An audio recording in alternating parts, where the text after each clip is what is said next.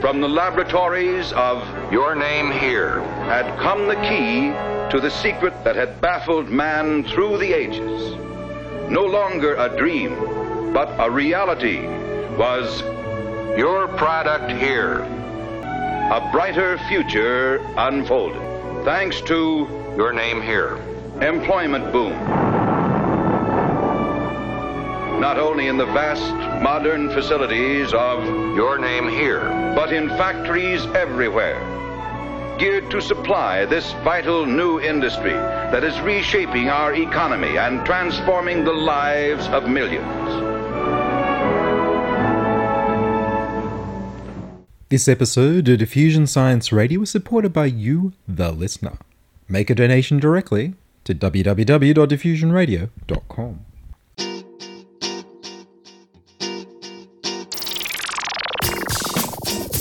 Diffusion. The international science radio show.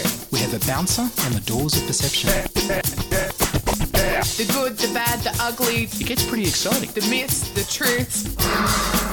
Toxicology, Astroseismology. magnetism, the dark side. Genetically engineered potatoes. Planetoid. Planetoid. I love that word.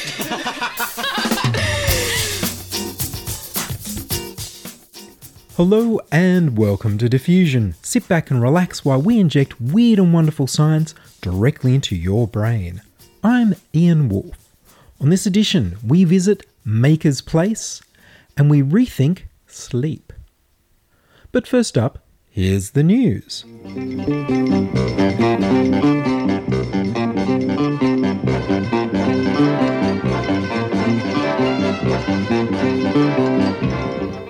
Three D printed high rises.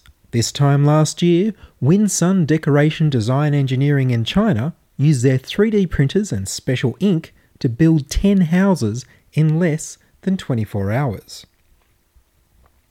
In 2015, they've printed a five story apartment block and an 1100 square metre mansion with 3D printed decorations inside and out. The 3D printer array developed by CEO Ma Yi is 6.5 metres tall, 10 metres wide, and 150 metres long. It builds up layers of an ink made from a mixture of glass fibre, steel, cement, hardening agents, and recycled construction and mining waste. Maybe with all our mining waste, Australia should be exporting this kind of ink. They construct the walls layer by layer, like most additive manufacturing. Winsun plan to build 100 recycling facilities around China to keep up with demand for their building ink. Using a computer aided design template, a computer controls a mechanical extruder arm to lay down concrete, which is treated with special hardeners so that each layer is strong enough to support the next, one wall at a time. The pieces are joined together at the construction site. These walls have a diagonal reinforced print pattern inside that leaves a lot of air gaps to act as insulation when they're assembled on site. Winsun is able to print out large sections of a building, which are then assembled together to create the final building. Winsun estimates that 3D printing technology can save up to 60% of building materials, shorten production times by up to 70%, while decreasing labour costs by up to 80%. Cheaper and faster. Future applications include 3D printed bridges or tall office buildings that can be built right on site. The $160,000 mansion is a prototype for a set of 10 that's been ordered by Taiwanese real estate company Thompson Group. A more modest Winsun 3D printed house on display at the Suzhou Industrial Park is one of 20,000 ordered by the Egyptian government. At a press conference, Ma Yi announced the creation of Winsun Global, collaboration with an American firm that will expand into countries around the world with the aim of providing cheap and efficient homes for low income families. Cheap Chinese homes. The company will build 3D construction factories in more than 20 countries, including the US, Saudi Arabia, United Arab Emirates, Qatar, Morocco, and Tunisia. Its engineers are currently working on a printer that turns desert sand into building material. Cheap, fast houses are now joined by cheap, fast blocks of flats. if only we could 3D print cheap, fast land to build them on. Synthetic milk goes commercial. In 2014, I reported on two American biohacker groups collaborating to engineer yeast to make the milk proteins used in cheese to make cow free cheese, or, as they styled it, real vegan cheese.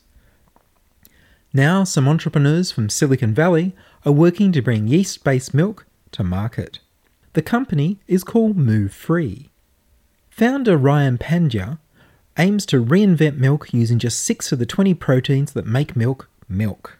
Muufri say they will insert DNA sequences from cattle into yeast cells, grow the cultures at a controlled temperature and the right concentrations, and then harvest milk proteins after a few days.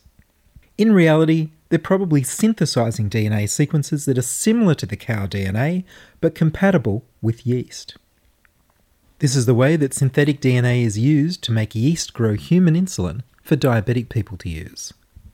The recipe is six key proteins for structure and function, eight key fatty acids for flavour and richness.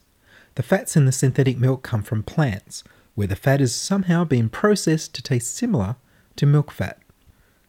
The sugars and minerals are added separately rather than try to remake the lactose that many people around the world can't digest. The synthetic milk is expected to cost twice as much as cow's milk, at least at first. It should be enormously cheaper when it's mass produced. The question raised by the biohacker groups is why should you synthesize cow's milk when you could synthesize any kind of milk? If they produce tiger milk, narwhal milk, and other exotic animal milks, then natural cow's milk can't compete in the marketplace. It's too plain. For that matter, why not synthesize human milk and so guarantee that we can all drink it without harmful effects? It's the natural food we evolved for. A collection of plant fats and sugars emulsified with proteins expressed by yeast altered with synthetic DNA based on animals. Yummy! Medical tattoos. The stick on device measures blood sugar on the surface of skin instead of inside the blood. People with diabetes have to prick their fingers up to eight times a day to monitor their blood sugar. The new device sticks to the skin for a day and monitors blood sugar without causing pain. The blood sugar tattoos only cost a few cents per daily application. The sensor was developed and tested by graduate student Amay Bandodkar and colleagues in Professor Joseph Wang's laboratory at the Nanoengineering Department and Center for Wearable Sensors at the Jacobs School of Engineering at the University of California, San Diego. The team printed electrodes onto standard temporary tattoo paper and paired this with a sensor. After each meal, the electrodes apply a current for about 10 minutes. People with diabetes have trouble breaking down the sugar, glucose. The current from the temporary tattoo draws the glucose up near the skin surface between the skin cells where the levels can be measured without breaking the skin. The glucose is carried by sodium ions which have a positive charge. By measuring how strong the charge is just under the skin, the sensor estimates how much glucose is in the bloodstream. The next step is to make the sensor work continuously and to make it easier for the wearer to read the glucose level onto a display or Bluetooth device. The sensor could be extended to detect many other things that need monitoring in the blood. Their paper, Tattoo Based Non Invasive Glucose Monitoring, a Proof of Concept Study, was published in the journal Analytical Chemistry. The world is waiting for a functional temporary tattoo.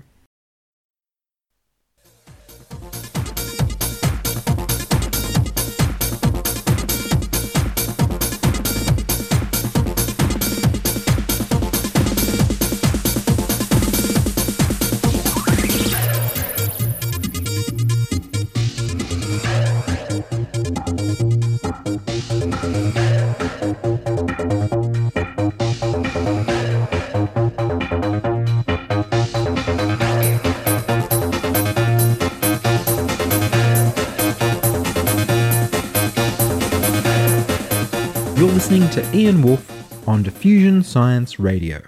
Send emails to science at diffusionradio.com.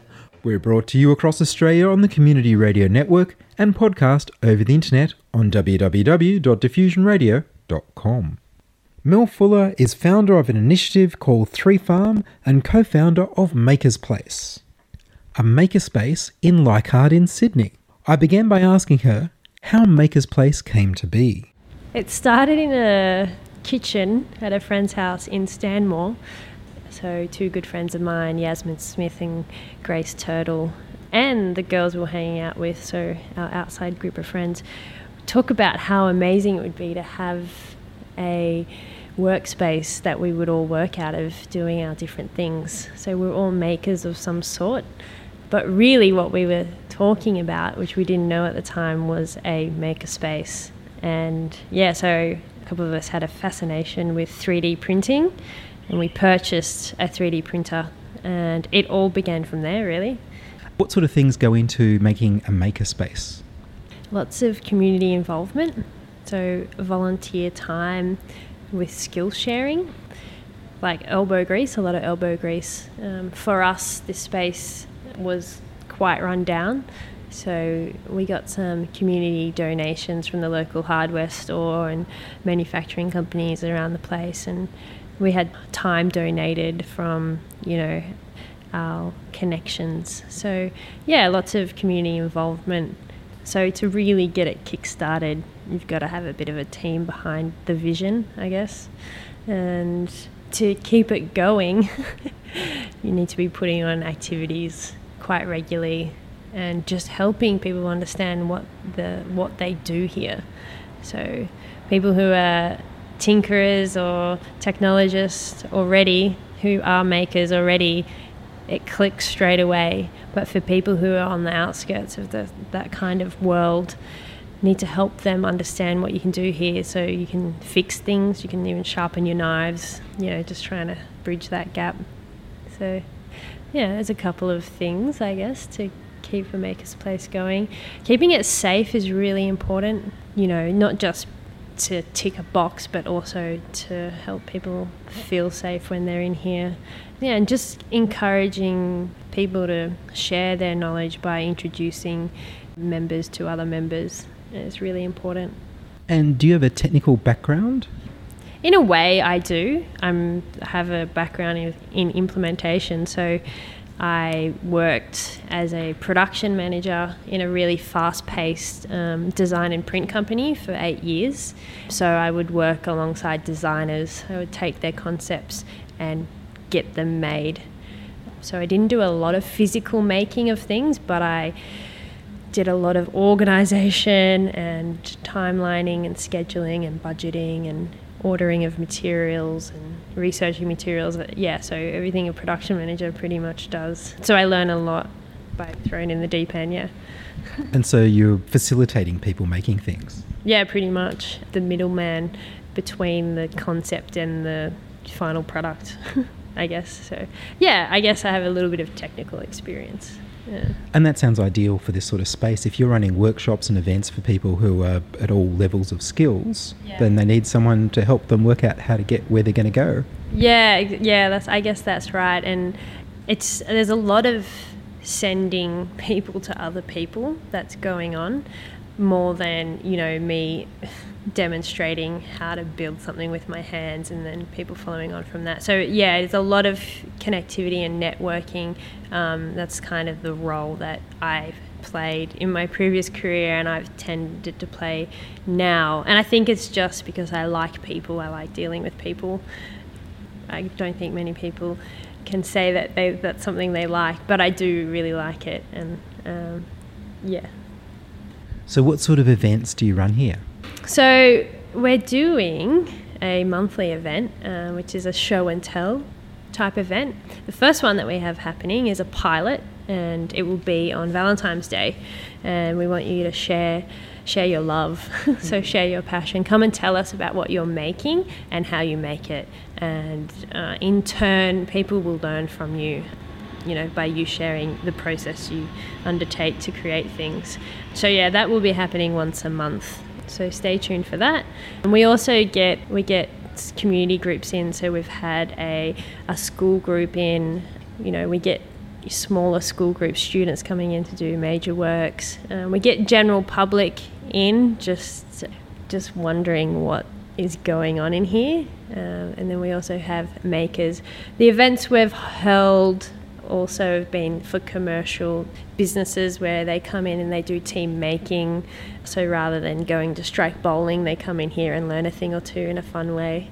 But yeah, as we grow and grow, we plan to do market stalls out here in the forum. And yeah, any suggestions, we're open for you to come in and tell us about. And so you're here in the Italian Forum in Leichhardt. So you've got windows people can see in, and you've got access to the whole plaza here. Yeah, we do. So we got a relationship with the Actor Centre, which is across the piazza from us, and they, uh, you know, they have the lease for the the big opened area, and um, they're really big supporters of what we're doing. So in March, Leichhardt Council has an event called Lost, and it's an artwork trail. So you can come down and check out some of our members' public artwork. There'll be Yasmin Smith showing her broom sphere, which has been exhibited at the MCA before.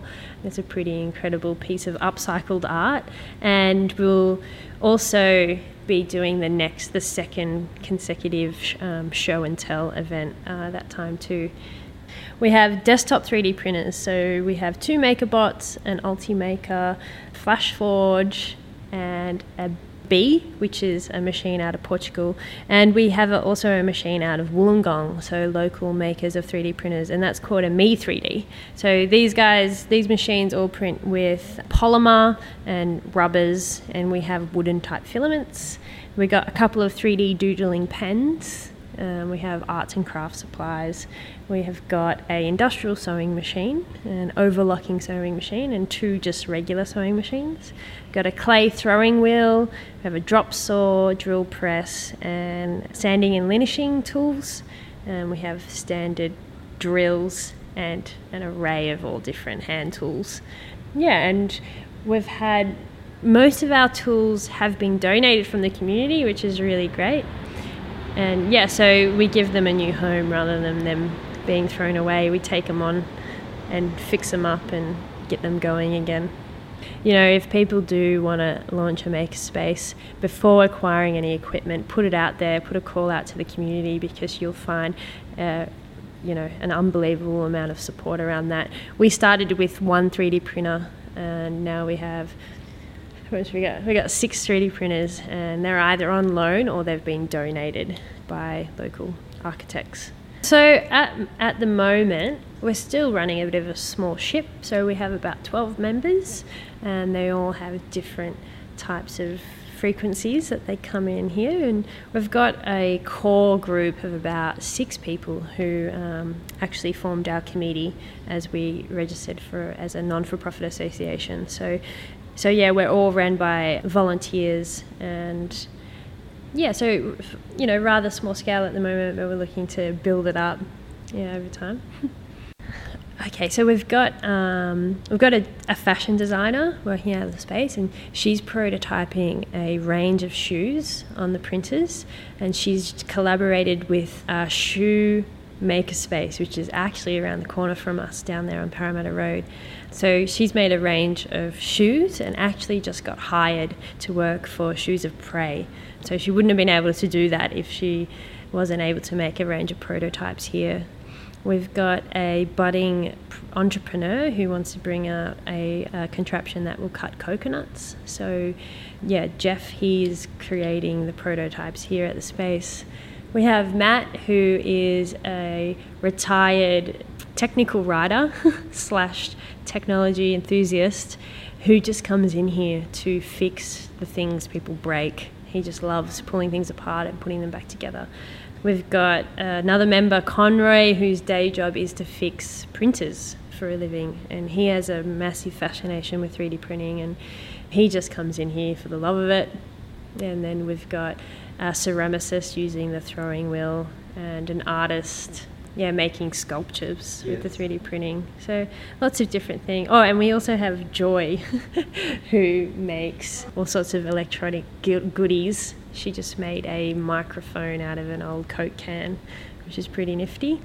So you can find us on www.makersplace.org.au So Makers Place is initiative started by Three Farm, and there's more information about Three Farm and Makers Place on www.threefarm.com, and that's the word three, not the number three. Well, Melissa Fuller, thank you very much. Yeah, thank you very much, Ian.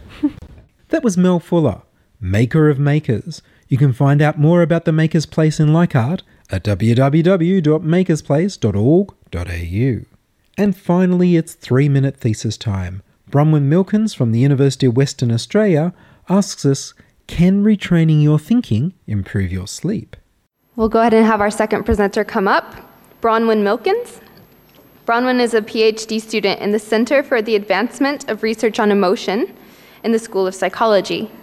Bronwyn is supervised by Winthrop Professor Colin MacLeod and Dr. Patrick Clark. Outside of her research, Bronwyn is passionate about building mentally healthy communities and is regularly invited to deliver presentations on mental health to high schools, university students, and, com- and community groups.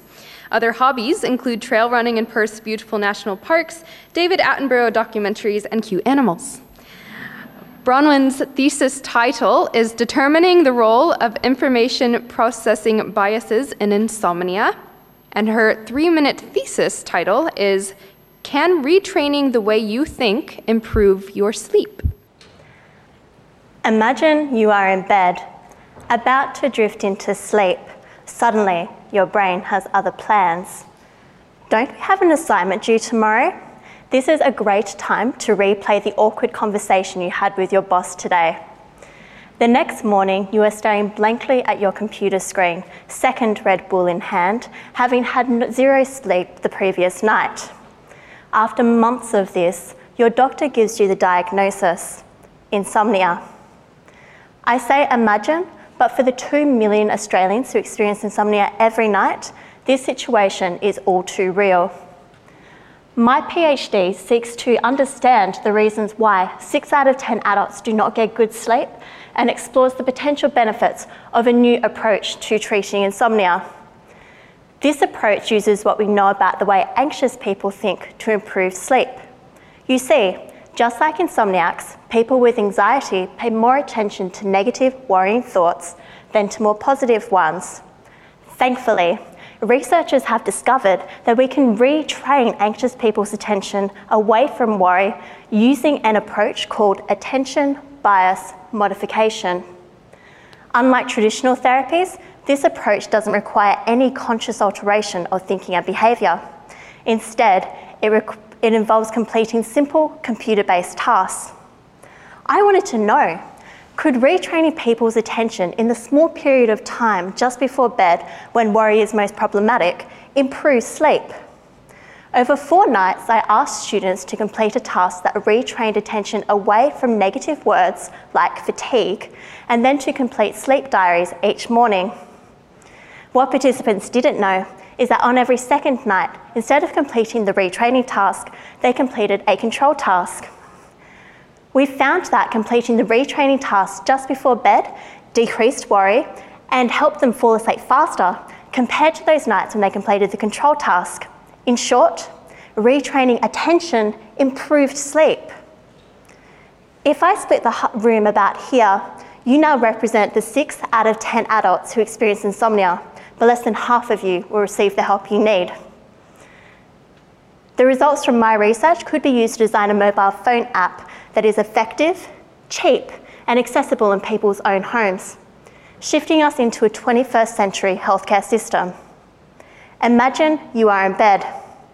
Instead of worrying about that awkward conversation with your boss, you complete a short mobile phone task and fall asleep just like that.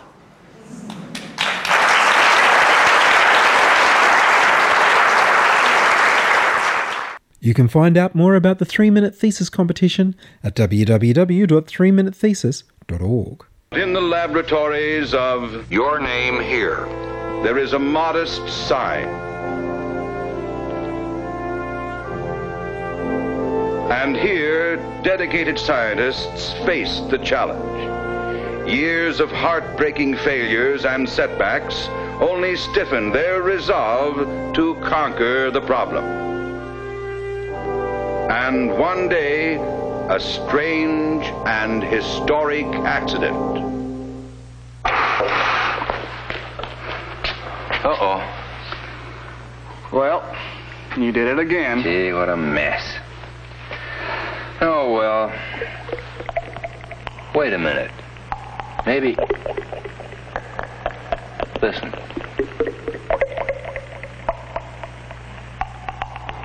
By gad, do you suppose this freak accident? Of course. That's it. That's the answer. We've done it. After all these years, we've invented it. How about that? Oh, no, no. That's no kind of a thing to say. This has got to be some sort of a line that'll get quoted, like, uh, well, how about this? What hath God wrought? Good. Good. Beautiful. Let me get that down. And with those historic words, the search was over. No longer a dream, but a reality was Your product here. And that's all from us this week on Diffusion. Would you like to hear your voice on Diffusion? Would you like to join us? We need more people contributing stories to Diffusion.